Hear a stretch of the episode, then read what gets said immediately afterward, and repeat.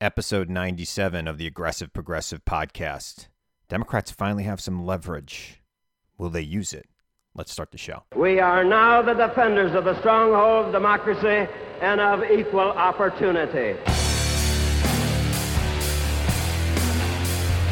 You and I, as citizens, have the obligation to shape the debates of our time, not only with the votes we cast, but with the voices we lift. People are looking for honest answers, not easy answers. The very word secrecy is repugnant. Clear leadership, And we are, as a people, not false claims and evasiveness and politics as usual. opposed to secret But society ours was a nation of the Secret ballot, oaths. not the bullet. and a secret As a people, we cannot afford to let any group of citizens or any individual citizen live or labor under conditions which are injurious to the common welfare. Black, white, Latino, Asian, Native American, young, old, gay, straight, men, women, folks with disabilities, all pledging allegiance under the same proud flag to this big, bold country that we love. That's what I see. That's other the. America I know. Not because they are easy, but because they are hard. There is nothing wrong with America that cannot be cured by what is right with America. This Texas thing is a golden opportunity for congressional Democrats and Joe Biden, President Joe Biden, to get everything they want out of the Republicans in Congress. Everything. The voting rights bill, SR1, HR1, sorry. It's both HR1 and S1. Um, the $15 minimum wage, the full $1.9 trillion COVID relief package.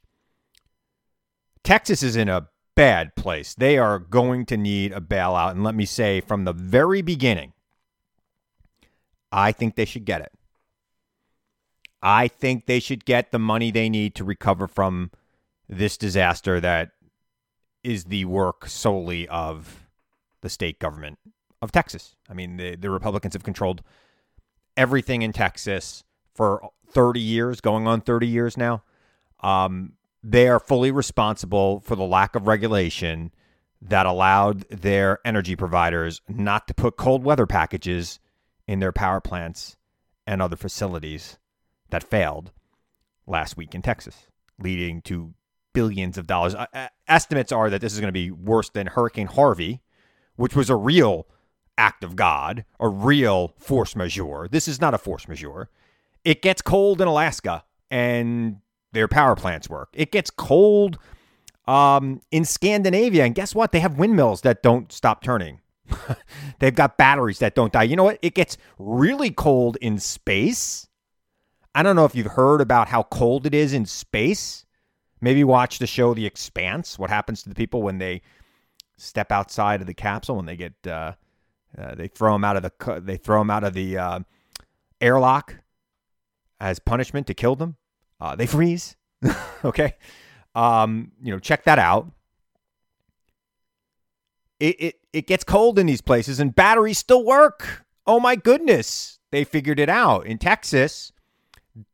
They just left it up to the companies. And they're like, ah, what's the chances? You know, it doesn't very rarely gets cold in Texas. It seems to get cold in Texas a lot. I, as I said last week on this program, I, last time I was in Texas was about eight years ago, and it was 31 degrees outside. It was freezing. Didn't snow. Um, you know, two inches of snow, and that entire state was destroyed. We're talking about probably $25 billion worth of damage. $25 billion dollars in damage. And I don't even think that scratches the surface. I mean, I'm I'm hearing horror stories from friends in Texas about pipes bursting and and you know plumbers at every house in that state.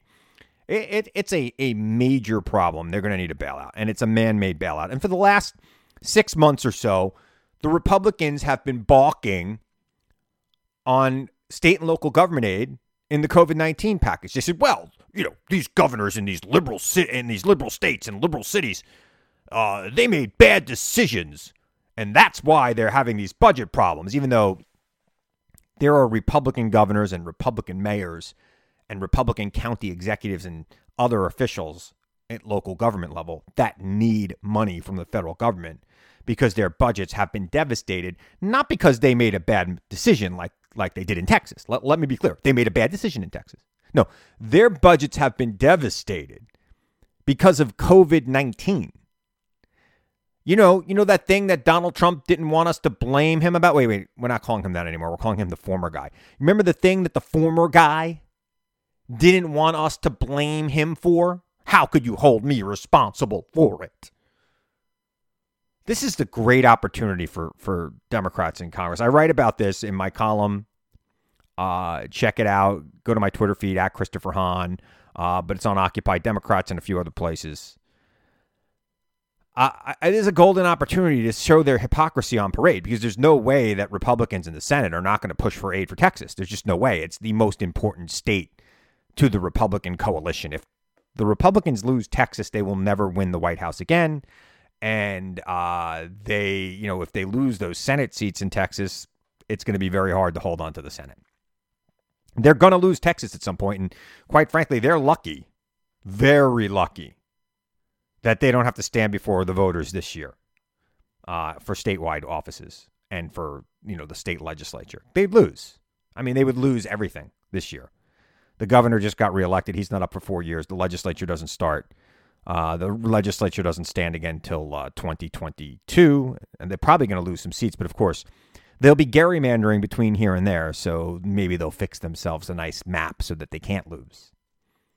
But people are mad in Texas, and it's a golden opportunity for Democrats. Now, look, um, Ted Cruz needs to support this aid, right? This is a guy who, for five years prior to 2017 Hurricane Harvey, um, Ted Cruz voted against relief packages for like New York for Hurricane Sandy and other disasters around the country. It was just horrible. And then he found religion on this in 2017 when Hurricane Harvey hit and they needed $19 billion to bail out Houston, which is where he lives. Um, Texas is going to need this money. They should get this money. But I want a couple things in return. I want the $1.9 trillion COVID relief package to pass through regular order, overcoming a filibuster with 60 Republican votes. And in that bill, I'd like to see included H.R. 1, the John Lewis Voting Rights Act, and the $15 minimum wage phased in over five years. And I'd like that to be supported by Ted Cruz and John Cornyn. And I'd like to see them whip some votes for it in the Senate. Now, every Republican senator has said, you know, one way or another, that they support some form of increased minimum wage. Um, I don't know that any of those things would survive budget reconciliation through the Senate parliamentarian. I don't know that they will. But here's the opportunity now to do some horse trading. Let's get some of it, right? Let's condition that. Let, let's be very clear this bill, this money needs to go in the COVID 19 relief package, nowhere else. And this money should come with some strings, like Texas now needs to maybe join the national grid so that this doesn't happen again. Another thing that would have prevented this is if Texas wasn't so afraid of regulation that they were part of the national grid. Now, had they been part of the national grid and not afraid of regulation, these systems wouldn't have failed. So it's like a catch 22, right? They wouldn't have needed the excess power from the rest of the country that they could have imported into Texas to keep the lights on while their power plants failed. Like, by the way, every other state in the United States of America, every other state with the exception of Texas, I guess Hawaii too, because you can't import power to Hawaii and I guess Alaska as well because it's kind of off the off the beaten path here. They probably have some agreement where they're tied into Canada in Alaska. It's funny Gets really cold in Alaska. Really cold in Alaska. And we don't hear about these problems in Alaska. It gets really. You ever been to Minnesota in February? Have you been there? Have you seen the pictures? It's 22 below on most days. Yet the lights go on. It's amazing. It's amazing how that works when you just, you know, modify the power plants to accept you know, to be insulated against the cold. It's a really a simple con. Comp- Could you imagine? I, I wrote this in my column. Um, I'm a big skier. I didn't ski this year, obviously, because of COVID, but um, spent a lot of time in Vermont. Texas got two or three inches of snow. I mean, let, let's be clear two or three inches of snow. The roads were impassable for days because of two or three inches of road of, of snow. Could you imagine if the state of Vermont could not, you know, you couldn't drive your car in Vermont because it snowed two or three inches? It snows two or three inches every day in Vermont in January and February. If they're lucky, because they get a lot of uh, a lot of tourism dollars from their ski industry, including my tourism dollars. I've eaten a lot less Ben and Jerry's if Vermont couldn't function because it snowed two, two, two inches and it was cold outside. So, yeah, this was the problem of Texas lawmakers and Texas policymakers. And this is the exact thing that Republicans said they didn't want to do. They didn't want to bail out a state because of bad decisions made by their governments. Well, here's a bad decision made by a government, a bad decision that's so bad, so egregious that no other state, none, no Republican state, no Democratic state, no independent state, no foreign country in the modern world has made this mistake. What was done by Texas was uniquely done by Texas and uniquely done by Texas politicians not wanting to be part of the United States of America. Period. This is their Alamo. I wrote about this, that in my column last week. This is one of the worst disasters in Texas since the Alamo. People died. It's not funny. Ted Cruz got on a plane and went to Cancun while people were dying in his home state. You know, that guy, he's lucky he's not up for four years. And quite frankly, I don't think anybody's going to forget it for you. He shouldn't even run. Blames it on his daughters. I mean, what a. I mean, these guys, they are. I, it's so pathetic to me. It's so pathetic that they're even in office. That they are, you know, this is the guy you know, these Republicans like to pretend they're tough guys. We're tough, strong men. Yeah, manly men. You think Ted Cruz, who's blaming his decision to go to Cancun on his preteen daughters, is a manly man? By the way, which was a lie. He later retracted that. He's a manly man. Uh, by the way, we all saw him in the airport. Didn't look too manly to me it, it, it's just a it's just a disgrace to me. He's a disgrace. He's a lying, disgraceful human being. The former guy nicknamed him Lying Ted. Now we're calling him Flying Ted or Cancun Cruz. Plenty of nicknames. Um, meanwhile, Alexandria Ocasio Cortez raised $5 million for the Texas Relief Fund. What was Ted doing? Ted raise any money? Get on the phone? Pick up a shovel? That's your state. That's your state. I get it. She's got a better social media presence than you, and she's much better at Instagram than any of us. Um, but she did the right thing. She led. She became a servant. You want to be served, Ted, just like the former guy. You don't believe in servant leadership. You believe that the leader should be served, and that's wrong. That's not the way it works the leader is a servant. So this is the opportunity. And I think the Democrats need to play hardball 100%. Let's make Ted Cruz and John Cornyn, who, by the way, we've heard nothing from John Cornyn. Right? He just got reelected, so he's not up for six years. And I think this might be his last term anyway. We've heard nothing from him since this started. He used to be the number two Senate Republican. I guess he's not anymore, but he's still pretty influential. He's Mitch's right hand man. Let's whip some votes, Senator Cornyn. Let's whip some votes and put this in uh, the COVID relief package. And I want one other thing in it, whether it be the John. And the thing I most want is is HR one, but uh, you know the John Lewis Voting Rights Act would be good. The $15 minimum wage would be great for a lot of people, including a lot of Texans. So, you know, let's get these guys whipping those votes to make those things happen. Democrats need to play hardball. We'll give you this aid. We'll give you whatever you need. And I believe they should have that aid. I really do. I, you know, I, I mean, I don't want the people of Texas to suffer uh, because they made poor choices in electing Republicans for the last 30 years. Now, uh, I don't think they're going to elect Republicans going forward in the way they do now. I think you'll have a much more balanced government in Texas probably two years from now. I, and look, gerrymandering is going to screw up their opportunity to change their state legislature. I know that. But if we could pass H.R. 1, it's going to be a lot harder to gerrymander. You won't be able to gerrymander simply for political means, right? You won't be able to do that. So let's uh, let's hope that the Democrats grow a pair. Let's hope that they and you know I know nobody likes me saying that. I, I get it. I'm a Gen Xer. Don't cancel me. Um, let's hope that the Democrats grow a spine. How's that? Much better.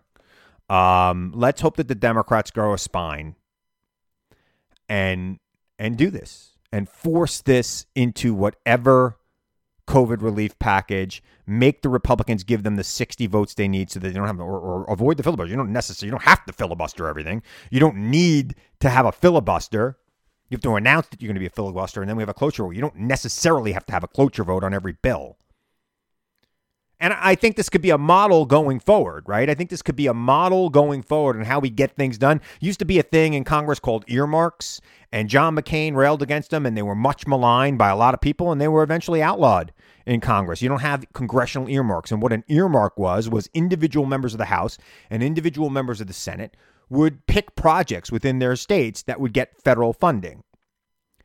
And they were abused to some extent. You have things like the Bridge to Nowhere, which I think is a, a you know, it's it's a you know, if you have an island that doesn't have a bridge to it, how are you going to develop the island? So putting a bridge to that island leads to development of that island. I get it. The bridge went to an island with no people on it in Alaska. I get it. And and and I I could see how that could be sensationalized. But if you are the mayor of a town that has this island, which is an asset, it's got a waterfront, it's got maybe a place where you could bring in boats, bring in fish, you or or a place you might want to develop. You might want to put housing or or an office community. You can't do that if you you can't get to it. So you build a bridge, and I get it. It was a very expensive bridge. But congressional earmarks were the grease that turned the wheels in Congress. And when we used to have congressional earmarks, you used to be able to get people to vote for things like budgets, particularly budgets, because their project was earmarked in it. I'll give you this vote if you give me this. That's how it worked for, I don't know, 150 years in this country. And now we have a Congress that basically passes, uh, you know, naming of post office and whatever must pass bill needs to be passed. And that's it. They don't do anything anymore. We can't legislate anymore because they don't have anything to trade with each other. And that's actually given more power to the executive branch. If if Congress can't earmark projects within their states, the only person that can get things earmarked or funded is the president. Why should that be? Wouldn't a member of the House of Representatives have a better idea of what's going on in his district than the president of the United States? So the you only it's really, you know, government by fiat. I'm all for bringing back congressional earmarks. And I'm going to write a column about this soon too. When I worked in Congress, there were earmarks. And I didn't think that they were horrible. Do I think that there was some abuse? Yeah, let's put some things in there so there's no abuse. Let's figure that out. Let's make sure that earmarks are part of the congressional record that each earmark is put into the final document so we know exactly where things are going and people have full transparency on where the money's going. I'm all for that. I'm not saying let's have these secret earmarks. There became a process where you didn't even know who was asking for it. Let's let's make sure we know who's asking for it. And it's pretty easy to figure out who's asked for it because it's their district. Uh, let's have full transparency in the earmark process, but let's have earmarks. Let's bring it back. Let's get some grease on this wheel so that it starts turning again. Because this Congress, you know, for the past, you know, 10 years has been feckless, ineffective, done nothing other than squabble. That's it. Hearings on Benghazi, two impeachments. That's, I mean, a couple of COVID relief packages that you needed to pass because the whole country was falling apart. But what are we doing about voting rights in America? What are we doing about civil rights in America? Women's rights? All these things, they're just not happening. Nothing's moving. We got to get things moving again. All right, I'm going to take a quick break and I'm going to come back with more of me. I'm not going to do a guest this week, so stick around. All right, I'm back. Hey, don't forget to follow me on uh, Twitter at Christopher Hahn. One of the things I tweeted out yesterday was um, Merrick Garland. Um, he got a question from Cory Booker, and uh, it was a touching moment. I mean, I, I think in in political life we have very few real moments. And it's clear to me what a great American Merrick Garland is. And he's going to be a great Attorney General of the United States. And he would have been a great Supreme Court Justice. And the Republicans, they did him dirty. Let's just put it that way. They did him dirty. Mitch McConnell did him dirty. And one of the other things the Democrats have to figure out over the next year and a half before they lose power, because they will lose power with gerrymandering, is how to get some judges on the bench and replace some of these ridiculous conservatives. Two things happened yesterday um, in the judiciary and in the Justice Department. You know, the confirmation hearings of Merrick Garland, which are going great. He's going to get confirmed. He'll probably get 80 votes in the Senate. He had that great moment where he basically was talking about how his country, his family came here and the country protected him and his family and that he wanted to give back to America. Such a great immigrant story. Love it. Love him love this country for what it did for him and for me and my family, which has got a similar story. Uh, European Jews that escaped the Holocaust and came here. It was, um, you know, it's a very important story. It's on my father's side. On my mother's side, they were Italians who escaped Mussolini. We were running for people, we were running from dictators on both sides of the family. And this country protected us. It's great.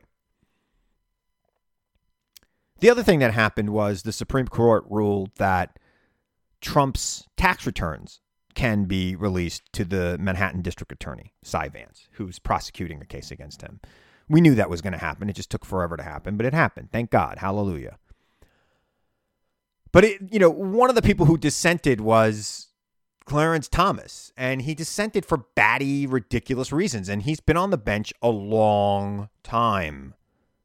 I mean, I'm talking now, I think he was 88. So what is that, 33 years? It's a long time. Um, you know, we got to move it along. We got to figure something out. And Democrats have to be aggressive in filling these seats over the next two years because if they lose the Senate, now I, I, I have more confidence that we're going to hold the Senate than I do that we're going to hold the House. Um, Democrats, though, need to confirm judges like they're going to lose the Senate in two years. One of the things that that frustrated me most about Obama was he was so particular in picking judges, and as he should be, their lifetime appointments. They didn't fill all the slots that they had. he left dozens of, of, of vacancies on the bench that Donald Trump and Mitch McConnell quickly filled. And obviously, we talked about it the Merrick Garland vac- vacancy and the way that the Republicans blocked that for, for a year was ridiculous. He's going to get 80 votes in the Senate.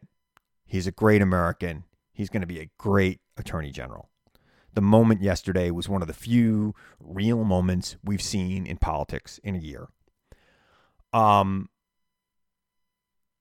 but I, I, I, do think that we need to do something to expand the judiciary, expand the courts. I don't know you're going to expand the Supreme Court. I don't know that you'll ever get the votes for that. I don't think the Joe Manchins of the world are going to do that. Um, but maybe we'll get the ability to expand these district courts and circuit courts because, quite frankly, they're overcrowded anyway. They need more judges um, to hear more, hear the cases. These courts are, are crowded and they're going to be really backed up due to the COVID 19. Once things start to open up later this year and these cases start moving again, you're going to see a huge backlog in cases uh, in the lower courts around this country. So I think there's an argument to be made for filling those vacancies and, and doing it right now. The other thing that's happening this week is that Republicans and aided and abetted by Joe Manchin are looking for a scalp from the Obi- from the Biden cabinet. And it looks like the person that they're going to try to get is is is Neera Tanden. And and that's that's dis- it's disgusting to me. Okay. First of all, Neera's been on this podcast. She's been on my radio show. She's fantastic. She's smart as hell. She's incredibly qualified. She's a, a, a smart, qualified woman of color. And they are attacking her for tweets she's done over the last four years. Now, you know, to hear Susan Collins say that her temperament's not right, and you look at the people she's confirmed for Donald Trump over the last, she says she's not qualified and her temperament's not right. Both things are wrong. Okay, you know, everybody's a little sarcastic on Twitter. Everybody was hyper partisan the last four years. None of these people ever wanted to comment on President, the former guy's tweets for for four four and a half five years. They still, you know, he's not tweeting anymore because he can't. Um, but they wouldn't today. If he if he was out there tweeting today, oh, I didn't see it. I don't watch Twitter. But Neera Tanden, oh, they looked into every single one of her tweets, every statement she's made on cable news, every single one of them. Susan Collins and Mitt Romney and Joe Manchin, they're all very familiar with her repertoire on Twitter. That's a bunch of nonsense. It's ridiculous. This is just hunting for sport, is what they're doing. And, and, they're looking for somebody to knock out of the Biden cabinet. And I'm sorry, Joe Manchin, you are you're playing right into their hands. Susan Collins' statement on Monday was ridiculous. Just give me a break. I mean, this is a woman of accomplishment, a woman who served two presidents. You don't like something she tweeted? When you, for four years, you never could comment on anything that the former guy tweeted? Nothing? No white supremacy stuff? You didn't see the presidential debate where he said, stand back and stand by to the Proud Boys? You didn't see that one? How about the you know the, you know that first debate where he was a complete lunatic? You didn't even see it, right? You couldn't comment. Oh, I, I was too busy. I didn't watch it. Okay. How about any of the 20 million news coverage, news news posts about it? Or how about Twitter? I mean, since you're so concerned with Neera Tanden's Twitter feed, you, you don't follow any news sources on Twitter? None? AP? Fox? I mean, it was everywhere. But now all of a sudden you see everything that happens on Twitter with Neera Tanden. And you're going to block her from being the director of OMB because you don't like something she tweeted. That is I mean it's pathetic. It is a you know, it's a pathetic thing. It is hunting for sport and politics, which is nonsense. She's extremely qualified. She's more qualified than Mick Mulvaney was in a million freaking years, and you all approved him for that job including Joe Manchin. You all said okay to Mick Mulvaney. What was his qualification? How was his temperament? What did he say to the media over the last 10 years? You, you, didn't, you weren't bothered to look into that. But this woman, now I get it. I get why, like a Lindsey Graham uh, or a Tom Cotton, they don't like women. They don't like strong women, particularly. I get it. But how about you, Susan Collins? How about you, Mitt Romney? How about you, Joe Manchin? Why are you pushing back on this strong woman who would do a great job for America in that job? A woman that doesn't need this job, who's probably making much better a much better living with less far less consequences to what she does right now, but she wants to come back and serve this country because this country's been good to her and her family. Unbelievable. I'm tired of this nonsense. It is hunting for sport, and it's time for, for that to end. Neera's great. She's been on this show. I encourage you all to go back and listen to her episode here. I, I um, reposted it a couple of weeks ago over Christmas break. Um, she's great, and um, she'd be a great uh, OMB director. She'd be a great cabinet member. She'd be a great White House chief of staff. I, I, I always thought that you know, Ron Klain would serve maybe two years, and then Neera Tanden would go be White House chief of staff. That's what I thought was going to happen. It's a tough job being White House chief of staff. It's it's not a job you want forever. It's pathetic, though. These people are pathetic. They've got nothing better to do. Hunting for sport. All right, I think we've all had enough of me uh, for one day. I hope you enjoyed this uh, this shorter, no interview version of the podcast. Let me know what you think. Go to ChristopherHahn.com uh, and check out my, uh, your, you have the ability to email me there. And of course, uh, at Christopher Hahn on Twitter and Christopher Hahn NY on Instagram. And check out my columns uh, on Occupy Democrats and a few other places. And I want to thank you now and remind you, as I always do, to seek the truth. Question everything and everyone, even me. Seek the truth. I know it's out there, and I know you'll find it if you look for it. And I'll be back here again next week to tell you the truth as I see it. I'm Chris Hahn. Thanks for listening to the Aggressive Progressive Podcast.